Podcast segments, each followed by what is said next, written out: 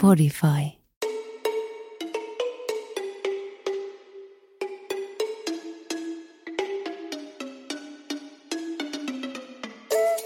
Moi, äh, kiva, että olet saapunut paikalle, vaikka tällä kertaa on vähän tämmöinen erikoisjakso. Tällä kertaa ei ole varsinaista vierasta, paitsi lopussa pieni yllätys, jota mä toivon, että sä maltat jäädä odottamaan.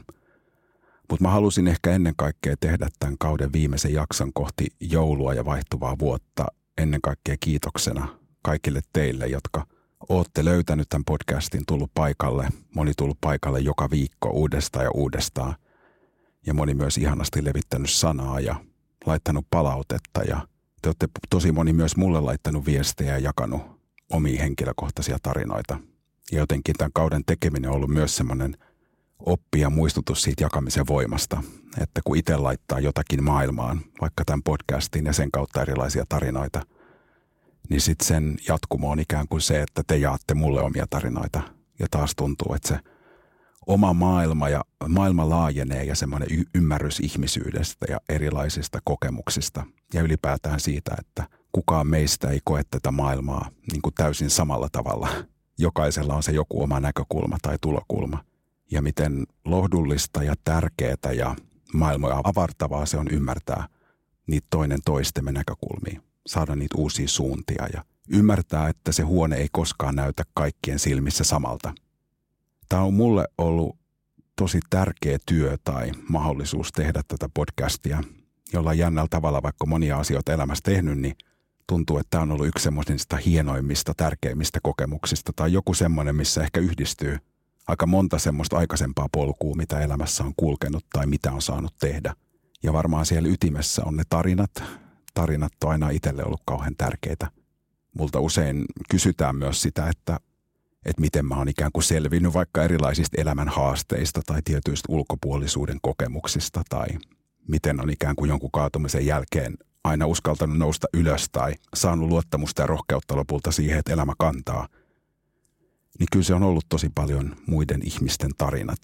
Että ne on usein muodostunut semmoiseksi ketjuksi, toivoa antavaksi ketjuksi, jonka kautta on ikään kuin pystynyt ottaa niitä uusia askelia – sitä mä en tiedä, mistä on saanut sen uteliaisuuden tai lahjan ikään kuin nähdä tai löytää niitä tarinoita.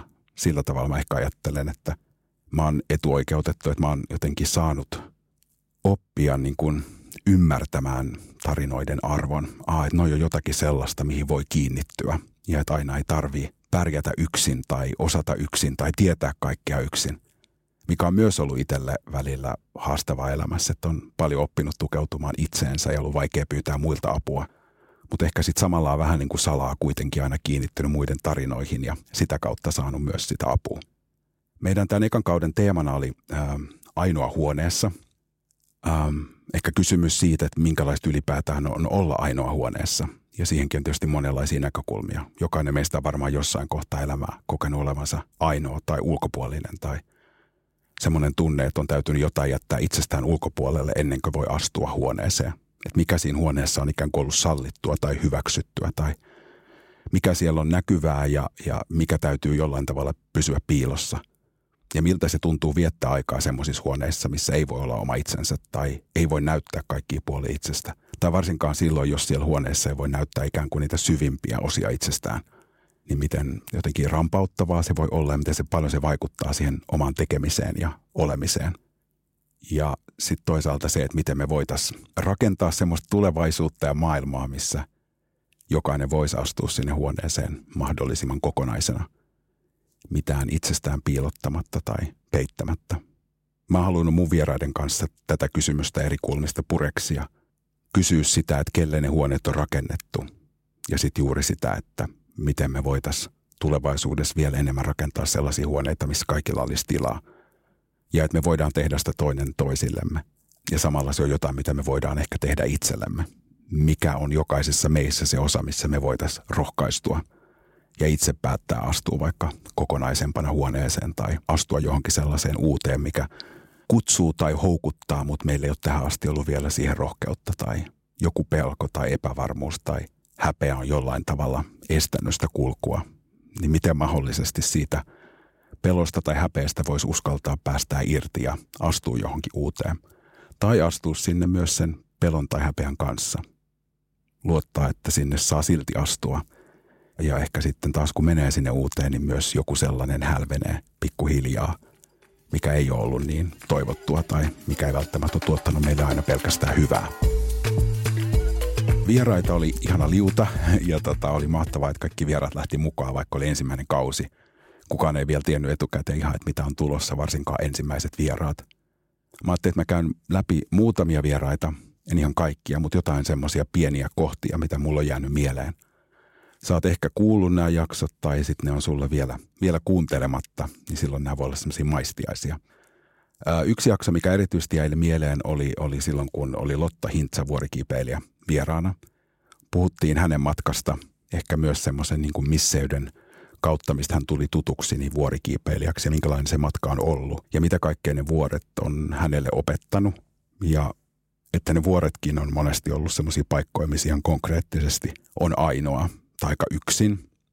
Ja mulle jäi jotenkin Lotasta kyllä mieleen se valtava rohkeus ja uskallus hypätä ja astua uuteen. Astua uuteen, vaikka ympäristö ei välttämättä aina sua tukisi tai kannustaisi tai näkisi sun edessä sitä polkua, minkä sä itse näet.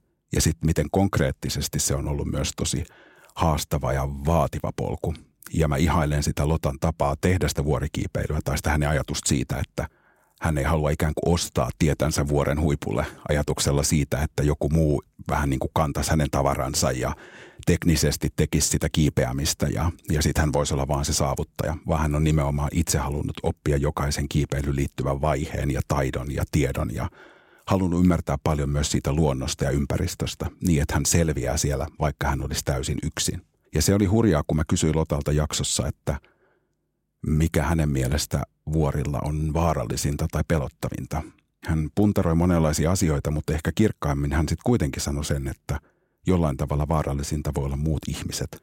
Ja, ja se oli aika semmoinen niin hurja ajatus ja toisaalta aika opettavainen ajatus. Ja hän sanoi sen jotenkin sen kautta, että vuorilla on paljon kiipeilemässä myös ehkä ihmisiä, jotka etsii sitä vallotusta tai niillä on paljon rahaa ja sitä kautta pääsy sinne, mutta sitten ei välttämättä ymmärrä siitä luonnosta ja vuorista ja kiipeilystä kauheasti ja saattaa tehdä aika yksinkertaisia virheitä.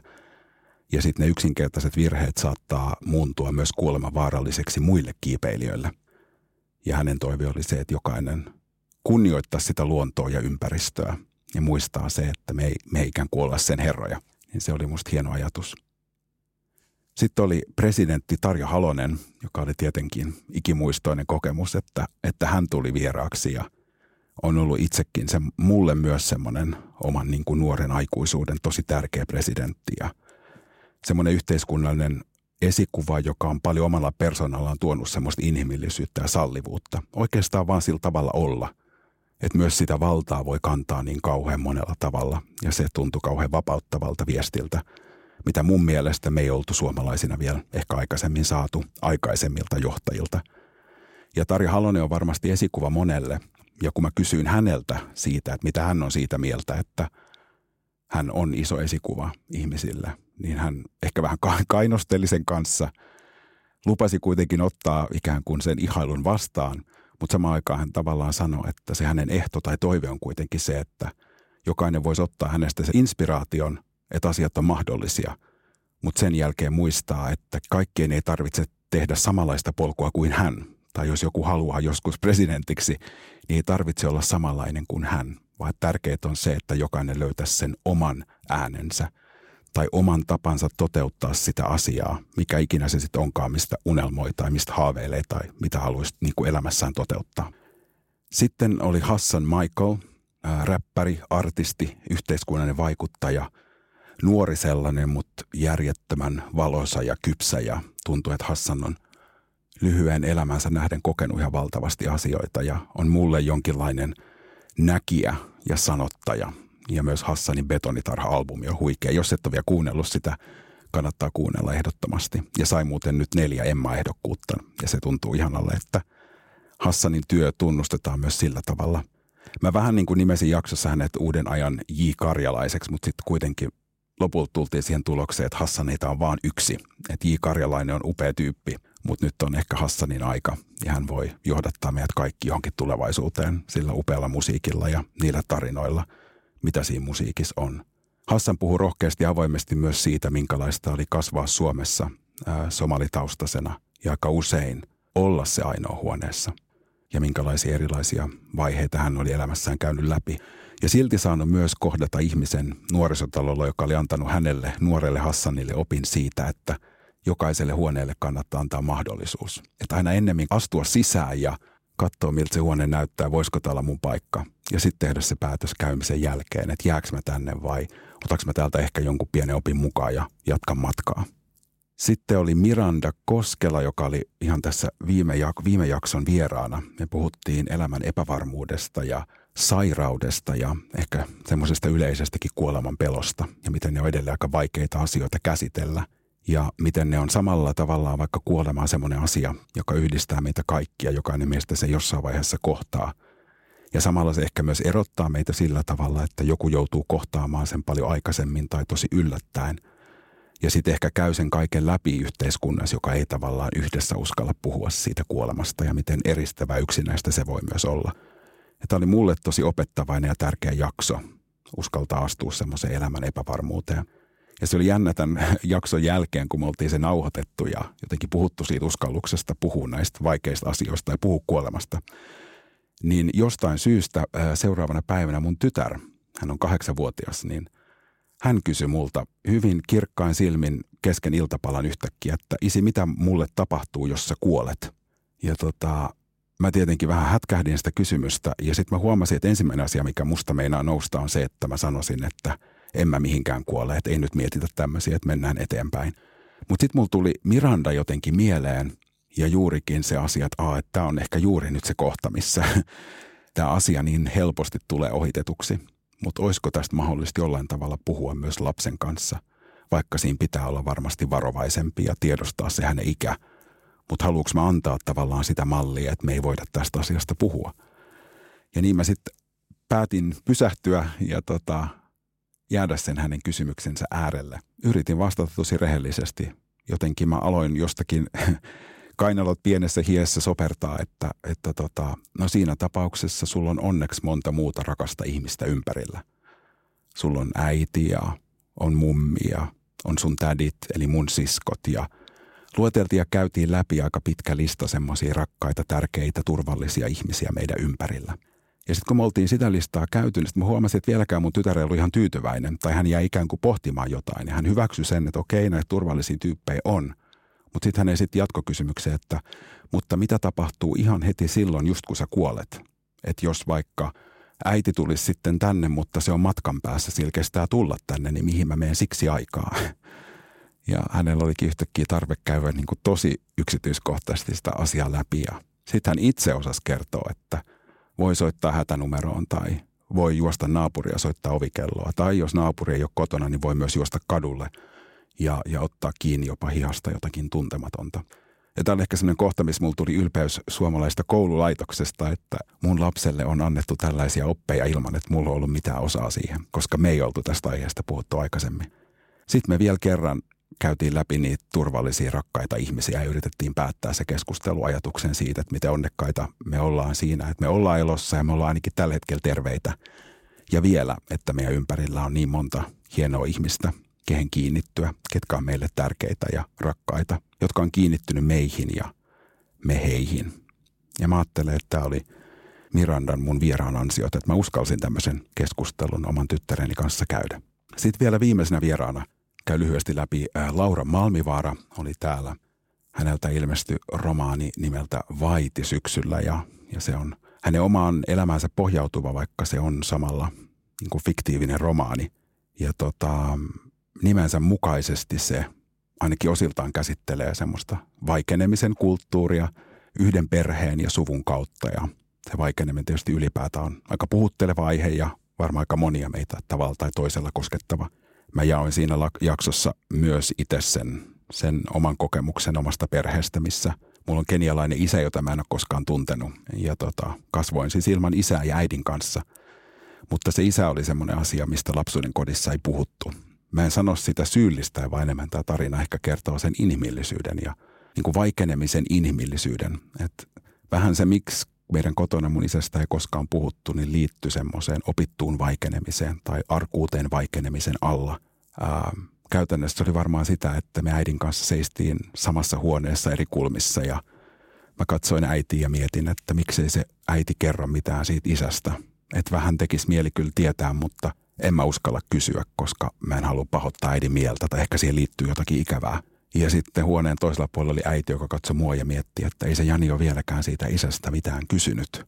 Ää, mitenköhän se sitä käsittelee ja mitenköhän se vaikuttaa sen elämään myös siellä ulkomaailmassa, koska se on kuitenkin sen kenialaiselta isältä myös perinnyt tummemman ihonvärin. Mutta en mä viitti nyt sitä tyrkyttää, että ehkä mä odotan, että Jani itse alkaa puhua. Ja sitten sen kautta päädyttiin olemaan useampi kymmenen vuotta hiljaa vaiti asiasta, joka samalla oli meidän elämän keskiössä ja mitä molemmat kanto sydämessään.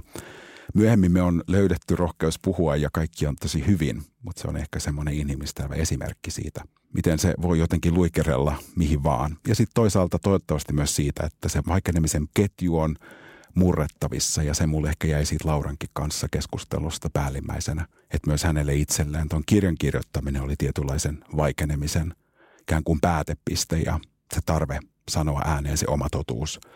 Ja sitten myös se, että kun sen oman totuuden sanoo ääneen ja sitä kautta jollain tavalla näyttää itsensä, niin vaikka se on pelottavaa, niin se on ehkä samalla myös se hetki, jossa tulee uudella tavalla näkyväksi. Ja kun tulee näkyväksi, niin myös muut ihmiset ympärillä näkee sut. Ja, ja yhtäkkiä syntyykin semmoista dialogia ja ymmärrystä. Löytää ehkä hengenheimolaisia, joita ei löytäisi muuten, ellei olisi ensin uskaltanut näyttää itseään tai sanoa ääneen jotenkin sitä omaa totuutta. Kiitos vielä kaikille vieraille. Ihanaa, että olitte mukana. Ainoa huoneessa teema tuli osittain siitä, että mä olin aika paljon sitä miettinyt omassa elämässä tässä viime vuosina sen kautta, että mä olin kahdeksan vuotta politiikassa kansanedustajana eduskunnassa ja sitten reilu kaksi vuotta sitten, kohta jo kolme vuotta sitten lähdin politiikasta ja oikeastaan vasta kun mä lähdin sieltä, niin mä uskalsin kunnolla katsoa sitä kahdeksaa vuotta ikään kuin taaksepäin, että minkälaista aikaa se oli ollut.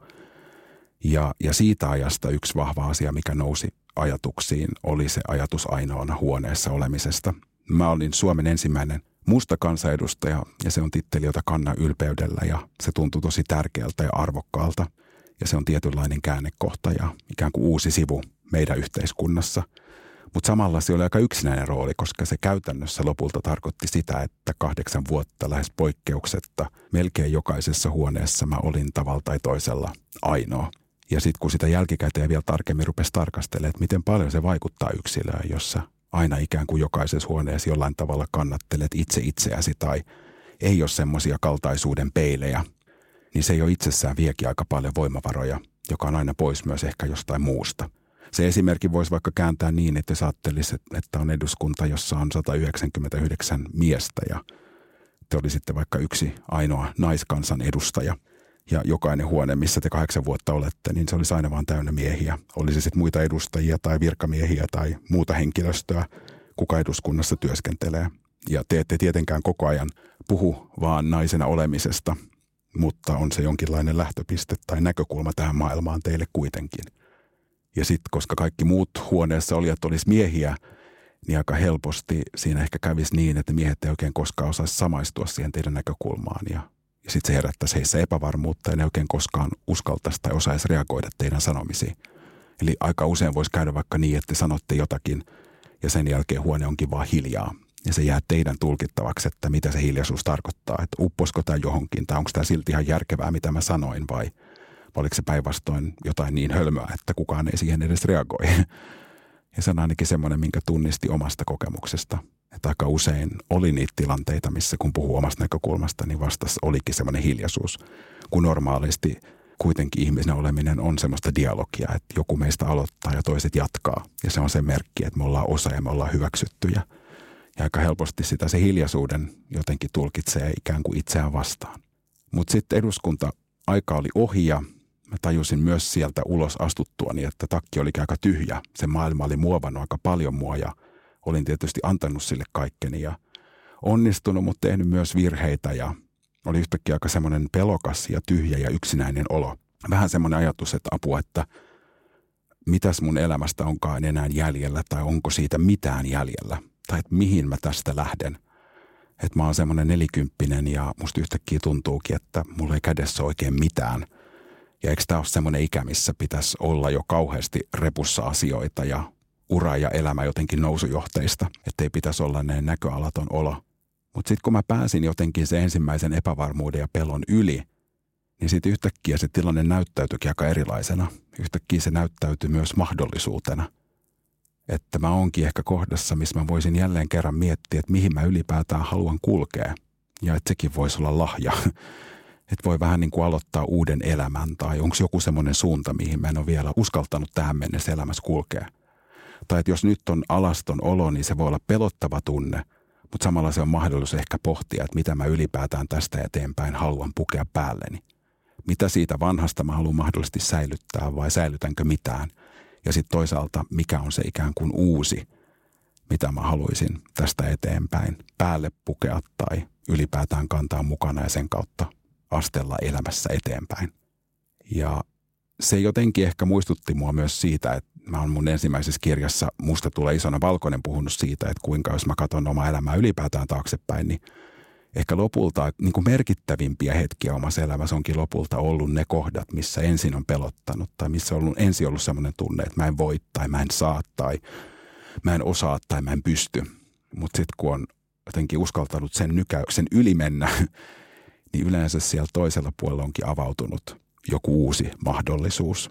Joku semmoinen kohta, mitä mä voin myöhemmin katsoa, että hei, toi oli merkittävä käänne mun elämässä, että tossa kun mä uskalsin mennä ton asian yli, niin silloin avautuikin toi uusi ovi, joka ei sitten välttämättä olisi avautunut, jos mä en olisi uskaltanut mennä sen ensimmäisen pelon tai jonkun epävarmuuden yli se aika eduskunnan jälkeen sai mut pohtimaan myös, tai yhtäkkiä mun mieleen nousi semmoinen varhainen muisto lapsuudesta. Tämäkin on tarina, jota mä oon aika monessa paikassa kertonut, mutta kerron silti. Se liittyy semmoiseen aikaan, kun mä olin kasvanut Helsingissä ja sitten mä menin yläkouluun kasille ja me muutettiin perheen kanssa toiseen kaupunkiin aika yllättäen, joka tarkoitti sitä, että mun piti mennä uuteen kouluun, joka oli tosi jännittävää ja pelottavaa. Mä sain sitten idean ekana päivänä koulussa, että hei, mä rakastan tanssia esiintymistä. Mä olin harrastanut niitä jo aika kauan, että mitä jos mä tekisin tanssiesityksen koko koululle, että se voisi olla hyvä tapa tutustua ihmisiin ja sitten kaikki vähän oppisivat, kuka mä oon ja joka tapauksessa esiintyminen jotain, mitä mä rakastan ja niin mä sitten menin rehtorin puheille ja esitin idean ja rehtori innostui saman tien. Ehkä siksi, että harvoin kukaan suostui esiintymään vapaaehtoisesti. Ja sitten me sovittiin päivää, että koska on mun esitys kouluauditoriossa ja Mä tein sitten pontevasti julisteita Jani Toivolan tanssishow ja levittelin niitä pitkin koulun seiniä ja harjoittelin mun pienessä hikisessä huoneessa esitystä ja nauhoittelin musiikkeja ja valitsin vaatteet ja jännitti hirveästi, mutta samaan aikaan into, into kuitenkin veti kohti sitä lavaa ja loput se päivä tuli ja kaikki oppilaat pakkautuu auditorioon ja mä odotan siellä verhon takana henkeä pidätellen ja yritän vaan keskittyä siihen, että mä en, mä en pyörry tai oksenna ja toivottavasti mä muistan koreografian ja sitten lopulta yleisövalot sammuu ja lavalle syttyy valot ja verhot aukeaa ja mä tuun sinne keskelle ja mä rupean tanssimaan ja kaikki lähtee ihan hyvin, musa soi ja mä muistan koreografia, mutta sitten mä tajun ehkä sen minuutin kohdalla, että mä rupean kuuleen sieltä yleisöstä huutoja ja ne ei ole mitään kauhean ystävällisiä tai miellyttäviä huutoja.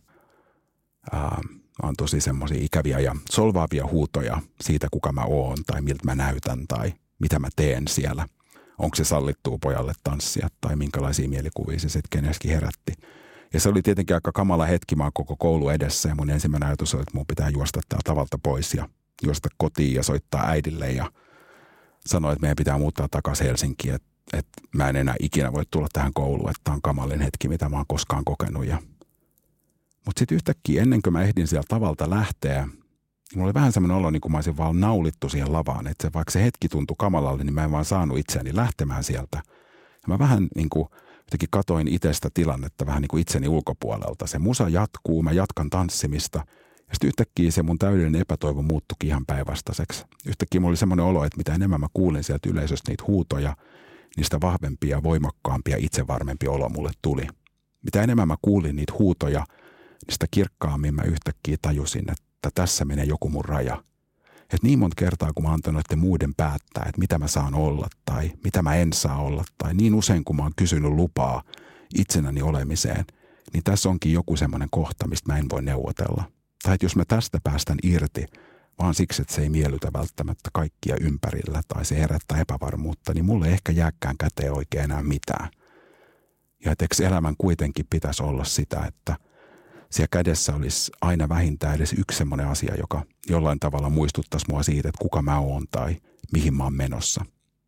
Ja mä ajattelen, että se oli mun elämässä ensimmäinen kerta, kun mä sain kokemuksen siitä, että mitä se tarkoittaa, kun tunnistaa omat ääriviivansa.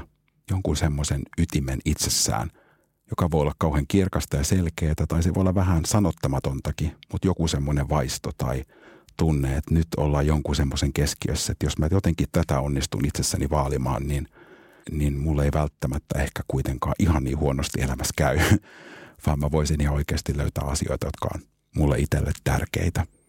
Mulle itselle ylipäätään elämässä sen oman tarinan tunnistamiseen ja siihen uskallukseen astua niihin eri huoneisiin tai uskallukseen luottaa omaan tarinaan, niin niin kuin mä sanoin alussa, on vaikuttanut tosi paljon muiden ihmisten tarinat, eli sanat – ja ihan yhtä paljon oikeastaan vaikuttanut erilaiset kuvat.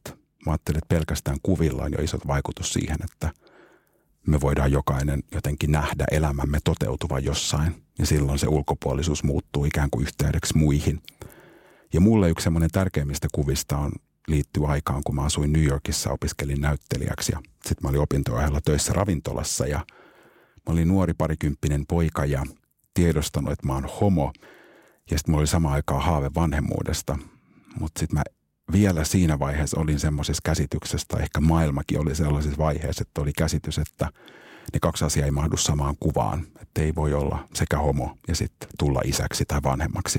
Että pitäisi jollain tavalla valita. Ja se oli aiheuttanut ehkä sen, että mä olin jäänyt jonkin semmoiseen ihme jumiin tai lukkoon, missä mä en ikään kuin elin elämään ja yritin vähän niin kuin samaan aikaan pidätellä hengitystä, ettei tarvitsisi tehdä sitä lopullista valintaa – mutta sitten siellä New Yorkissa opinto-ohella mä menin ravintolaan töihin ja opin ensimmäisellä viikolla, että siellä ravintolassa oli tämmöinen perhe, jotka kävi vakioasiakkaina pari kertaa viikossa. Ja se oli perhe, jossa oli kaksi isää ja heillä oli yhdessä pieni adoptiotytär. Ja ne tuli aina kaksi kertaa viikossa samaan kelloaikaan, ne istuivat aina samassa pöydässä ja taisi tilata melkein samoja ruokia. Ja mä muistan ikuisesti sen ekan kerran, kun mä näin sen perheen ja tajusin, että ne on perhe, että siinä on pariskunta ja niillä on tytär ja että toi on mahdollista.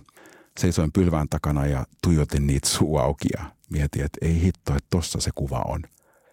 Ja sillä samalla hetkellä, kun se kuva ilmestyi siihen, niin tuntui, että kaikki se ristiriita, hengittämättömyys ja semmoinen pelko ja häpeä vaan hävisi. Siihen oikeastaan tavallaan riitti se yksi kuva – joka avasi ihan uuden näkymän tai uuden tilan sille omalle elämälle toteutua. Musta tuli isä vasta 16 vuotta myöhemmin sen hetken jälkeen, mutta jollain tavalla mä ajattelen, että mä kannoin sitä kuvaa mukanani 16 vuotta, kunnes sitten marraskuun 30. päivä vuonna 2013 syntyi mun tytär, joka on tietysti ollut iso lahja ja tosi paljon vaikuttanut mun elämään ja määrittänyt mun elämää hyvässä ja pahassa ja niin ihanaa kuin vanhemmuus on, niin on se ollut myös usein haastavaa ja raastavaa ja semmoinen loputon mankeli. Ja se on sitä vanhemmuuden ydintä ja se on sitä toisen hoivaamista. Mutta se on ollut myös paljon sitä, että jotenkin ehkä semmoinen asia, mitä mä en etukäteen osannut jotenkin odottaa tai ajatella, että miten paljon se vanhemmuus on opettanut mulle musta itsestäni. Että mä oon jotenkin joutunut katsomaan itseäni paljon rehellisemmin ja elämää paljon rehellisemmin – ja miten paljon se tavallaan semmoinen jakamaton rakkaus toista ihmistä kohtaan on ylipäätään opettanut mulle rakkaudesta ja lähimmäisyydestä. Paljon semmoisia oppeja, mitä mä voin liittää kaikkiin oikeastaan ihmissuhteisiin ympärilläni. Ylipäätään siihen, että mitä on olla ihminen ja mikä on mun suhde muihin ihmisiin ja kanssa ihmisiin. Mun suhde siihen, että – mä yrittäisin omalta osaltani tehdä parhaani, että ne ihmiset, jotka on mun ympärillä tai mun vaikutuksessa, vois kokea, että ne voi luottaa siihen, mitä ne on, tai niiden ei tarvitsisi mun vuoksi piilottaa tai peittää itsestään mitään, ja että mä yritän siinä rinnalla itse tehdä sen saman. Ehkä se on jonkinlainen ajatus, jonka mä haluaisin jättää tähän jouluun ja tulevaan vuoteen. Tämä aika ja nämä pyhät ja tämä juhla on varmaan meille kaikille herättää myös tosi erilaisia tunteita. Osalle joulu on tosi odotettua aikaa ja siihen liittyy kauhean itsestään selviä traditioita ja lämpöä ja perhettä tai muuta yhteisöä, mitä on osa. Mutta ihan varmasti tosi monelle meistä myös tämä joulu voi herättää tosi ristariitaisia tunteita tai ulkopuolisuuden tunnetta tai yksinäisyyttä, ikäviä muistoja, tajuntaa siitä, että ei ole välttämättä semmoisia selviä traditioita, mihin liittyä tai yhteisöä, jonka, jonka äärellä voisi kokea, että on jotenkin tervetullut ja jakamaton paikka ikään kuin siinä yhteisössä. Niin jotenkin musta se on tärkeää tämän juhlan keskellä myös niin kuin kunnioittaa ja muistaa sitä ja jotenkin pitää yllä semmoista mahdollisimman laveaa ajatusta ehkä lähimmäisyydestä siitä, että miten me ihan jokapäiväisessä elämässä uskallettaisiin vaikka katsoa aina toisiamme silmiin ennemmin kuin katsoa ohi. Että ei olisi ehkä välttämättä niin paljon semmoisia vierauden raja-aitoja tai jaottelua, että kenen äärellä mä ikään kuin näytän itseni ja kenen äärellä ei. Vaan miten tuntematonkin ihminen voisi jonkun pienen hetken vaikka olla lähimmäinen. Ja joskus jos mä uskallan sen toiselle tarjota, niin se voisikin hänelle olla semmoinen kannatteleva voima eteenpäin. Mä luen teille pienen tekstin mun viime keväänä ilmestyneestä rakkaudesta kirjasta. Ja se liittyy juurikin oppeihin, mitä mun tytär on opettanut mulle rakkaudesta. Niin näiden sanojen siivittämänä mm, hyvää ja kaunista ja toivottavasti tavalla tai toisella rakkauden täyteistä joulua ja tulevaa vuotta. Rakkautta itseämme ja rakkautta toinen toisiamme kohtaan.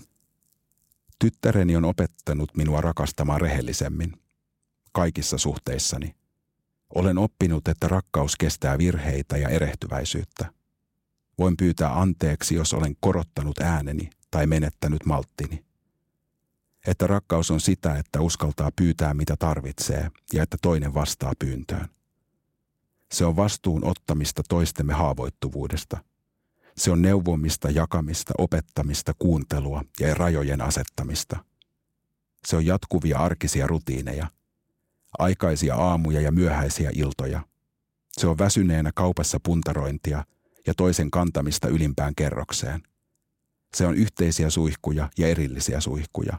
Se on hiljaisuutta ja lohdutusta. Se on monia erillisiä päätöksiä kulkea läpi omien pelkojen. Se on toisen kanssa läpi pelkojen kulkemista – se on kysymyksiä ja vastauksia. Se on sitä, ettei tiedä. Se on sitä, ettei koskaan kävele liian kauas kulman taakse niin, ettei toinen enää näe.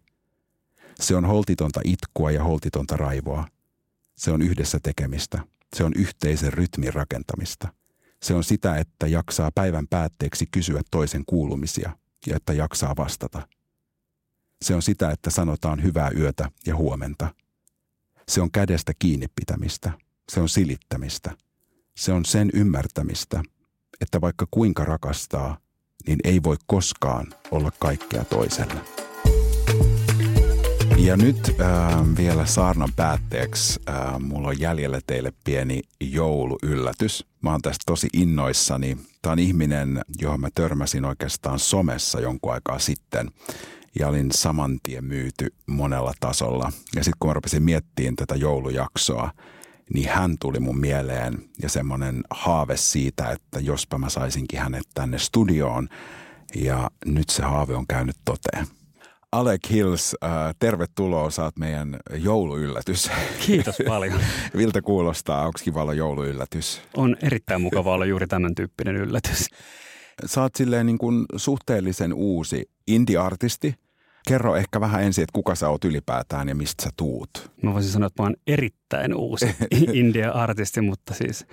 Ähm, no alun perin mä tuun Tampereelta, nykyään asun siis täällä Helsingissä ja oon tehnyt musiikkia ehkä noin koko ikäni, voisi suurin piirtein sanoa. Ja, mutta nyt on sitten tosiaan lokakuun lopulla julkaissut ensimmäisen sinkkuni ja tavallaan startannut tämän oman soolouran? Mä tota, itse asiassa ensimmäisen kerran kuulin sun laulua korona-aikana. Se oli aikaista niin kuin koronan alkua kun oli semmoinen, että kaikki teki Insta-livejä tosi paljon. Mä en tiedä nyt kuuluuko tämä ihan tähän sun artistibrändiin, mutta mä muistan, että mä jostain syystä löysin Instassa semmoisen, missä Sä, sä laulelit musaa silloin kotona. Muistatko hetken? Muistan erittäin hyvin sen hetken. Joo. En mä osaa sanoa, että missä kohtaa välttämättä niin kuin mun artistibrändi alkaa tai loppuu. Että kyllä sekin ihan täysin oli osa minua, koska mä tykkään niin paljon laulaa ja viihdyttää. Se oli vaan otollinen hetki, kun silloin, no niin kuin aika moni muukin niitä teki niitä insta niin sitten mä pistin kanssa omani pystyyn ja se oli oikein niin kuin mukava kokemus. Silloin mä vedin lähinnä niin kuin justiinsa kovereita, mitä mä oon elämäni aikana sattunut sitten muutenkin jo vetämään. Se oli sellainen niin kuin turvallinen tila itselle myöskin ja sitten siitä muut ihmiset ilmeisesti myös nautti. Oletko opiskellut musaa vai, vai oletko niin kuin itse oppinut ihminen tai mikä sun tausta on musassa? Alun alkaen mä oon aloittanut pianonsoitolla joskus kuusivuotiaana silloin Tampereella, mistä mä oon kotoisin ja sitä mä oon nyt pieno pysynyt mukana koko elämän. Ja sitten äh, 22-vuotiaana muutin Los Angelesiin, missä mä tota, kävin sitten korkeakouluun ja musta valmistui ihan laulaja. Sieltä nel, nelisen vuotta mä ehdin siellä asumaan, eli olen koulutukseltani laulaja ja esiintyjä. Ja nyt me kuullaan siis sun ensimmäinen joulusinkku, joka on julkaistu vähän aikaa sitten. Viime viikolla. Joo. Kerro, mikä biisi me kuullaan. Kappaleen nimi on My Favorite Gift. Se on romanttinen joululaulu, sanotaan ehkä näin. Se saattaa olla myöskin yes. vähän sen, ehkä jo, jollain tavalla erottinenkin joulubiisi. Kyllä, ja tota, äh, se tuli ihan tosi itse asiassa sattumalta niin kuin yksi päivä marraskuussa istahdin alas ja kirjoitin tämän melkein yhdeltä istumalta. Ja totta kai mulla on mahtava tiimi ja mun tuottaja autoruokalainen, jonka kanssa sitten se niin kuin vietiin loppuun asti. Hei tota, kiitos, että olet muusikko ja teet meille musiikki, josta me saadaan nauttia.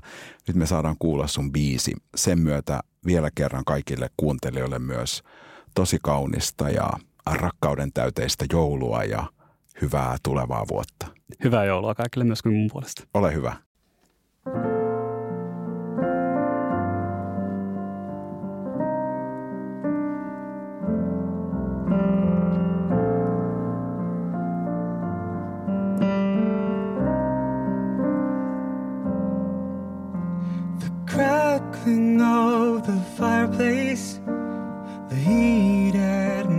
stone, a crystal glass of mulled wine, just another night alone.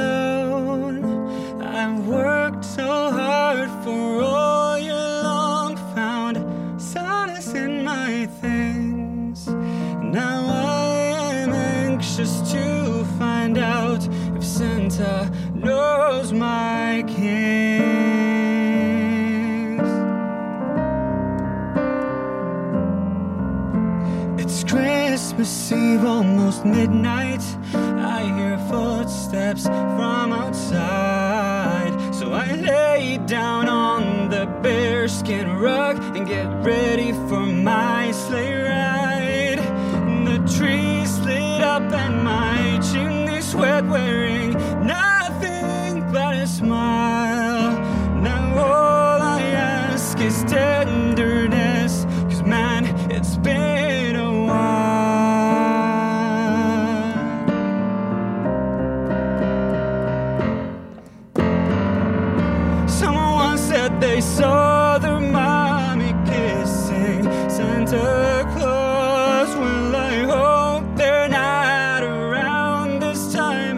they'd see a whole lot more.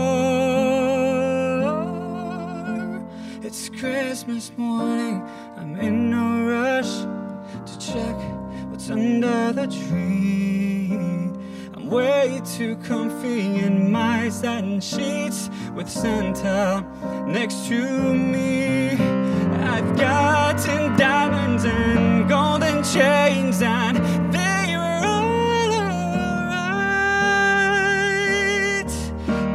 my favorite gift that I ever got was the one I got last night.